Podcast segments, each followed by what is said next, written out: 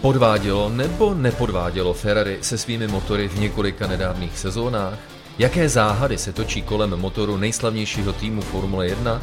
Co je obsahem tajností jakéhosi mimosoudního vyrovnání mezi Ferrari a Mezinárodní automobilovou federací?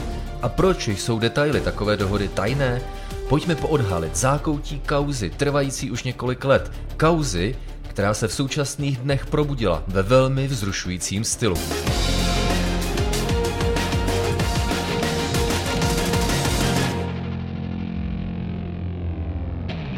Jádro problému se datuje už relativně daleko do minulosti. Formule 1 se mnoho let snaží opustit myšlenku, podle které automobilky staví co nejsilnější motory bez ohledu na množství paliva, které spotřebuje. Už na počátku století vznikaly nápady, podle kterého se naopak stanoví maximální množství paliva a tým, který z takového objemu paliva neboli energie o stejném množství pro všechny, vytěží nejvíce, tak vyhraje.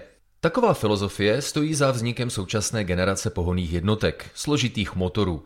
Ty na straně jedné mají klasický spalovací motor, 6 válců, objem 1,6 litru a tak dále. Ale také složité rekuperační systémy, které recyklují kinetickou energii při brzdění a výfukových plynů. Taková rekuperace, jakási recyklace, vytváří elektrickou energii. Ta se ukládá v bateriích. A takhle uložená energie v bateriích se pak v každém kole závodu využije pro posílení motoru.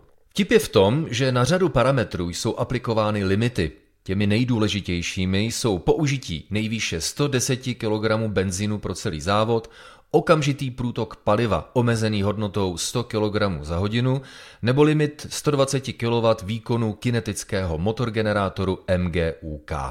Limity množství benzínu na startu závodu a okamžitého průtoku paliva jsou dva různé limity. Ten první říká, že během party s přáteli můžete vypít maximálně pět piv například. Ten druhý říká, že můžete vypít jen jedno pivo za hodinu.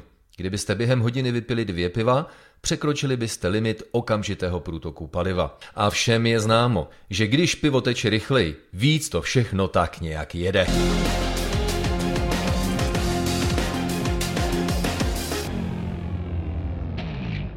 Okamžitý průtok paliva ve voze Formule 1 měří ultrazvukový senzor, který dostávají všechny týmy stejný. Ale už v roce 2018 vznikla podezření, že motor Ferrari je až zázračně rychlý.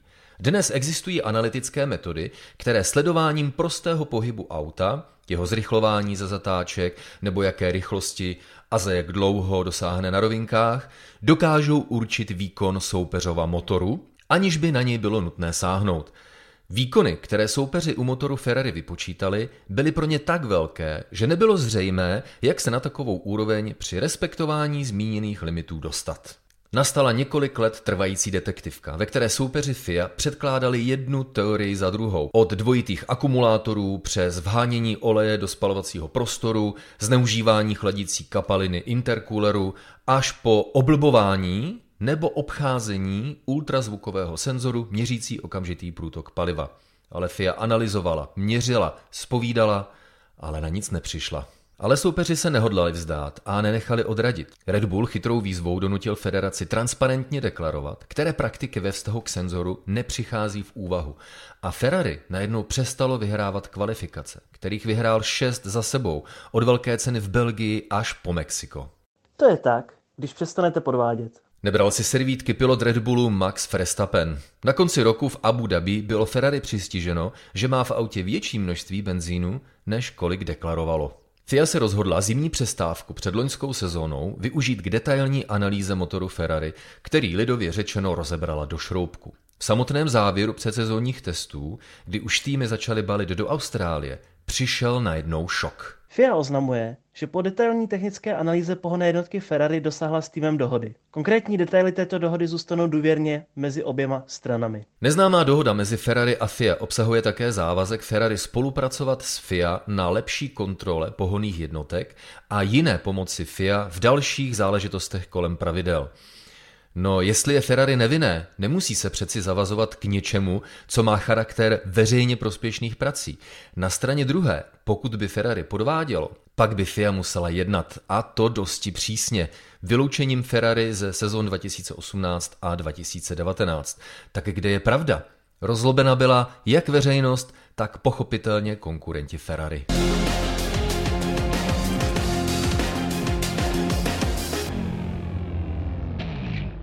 Svět zpomalila a vášně skrotila pandemická krize a když sezona 2020 konečně nastartovala, fanoušci s úžasem sledovali, jak dramaticky Ferrari ztratilo ve srovnání s předchozím rokem na rychlosti a výkonu, a to včetně jeho klientů, stájí Haas a Alfa Romeo. Nebylo pochyb o tom, že motor Ferrari je najednou o hodně slabší. Ještě v prosinci 2019 šéf Ferrari Mattia Binotto v jednom z rozhovorů uvedl, že Ferrari chystá zcela novou architekturu motoru, protože se v něm skrývá větší potenciál než v tom současném. Ve světě Formule 1 ale nebývá obvykle měnit koncepci řešení, pokud funguje dobře, a motor Ferrari byl do té doby nejsilnějším v poli. V průběhu sezóny opovržlivě hovořil šéf Mercedesu Toto Wolf o Binotovi, když prohlásil, že už jej nemůže dál poslouchat a jeho uhýbavá vysvětlení ztráty výkonu označil za keci. Po skončení loňské sezony Mattia Binotto v jiném rozhovoru připustil, že dnes již zesnulý prezident Ferrari Sergio Marchione tým tlačil do maximálního využívání tzv. šedých zón v pravidlech,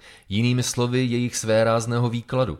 Celá řada indicí a nekonkrétních prohlášení, ale nic konkrétního. Až se najednou, před několika dny, někdo nejspíše prokecl.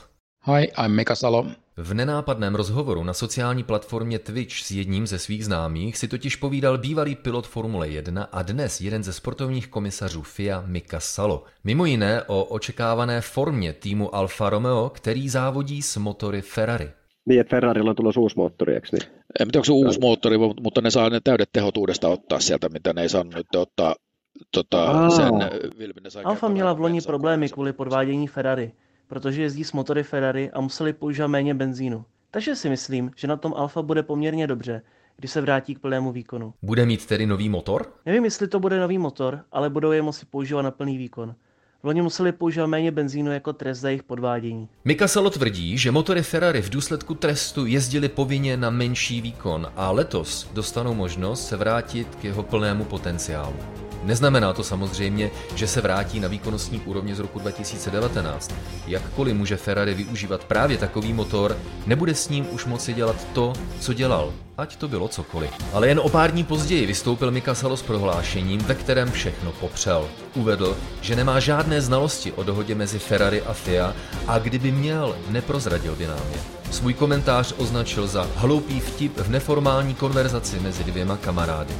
No tak určitě. Jak je to doopravdy, se dozvíme už za pár týdnů, kdy začínají přenosy velkých cen na programech Sport 1 a Sport 2. Hi, I've realized that certain comments I made on Twitch a few days ago has been uh, interpreted in a misleading way. So I would like to clarify that I have no knowledge about agreement or any kind of agreement between FIA and Ferrari. Only we talked about the things what has been on the press and media before. It was just a stupid joke and uh, an informal conversation between two friends. Uh, I only can say that I really don't have any clue on this kind of contracts. And even if uh, I knew some confidential things, I would not say them for you guys. Thank you.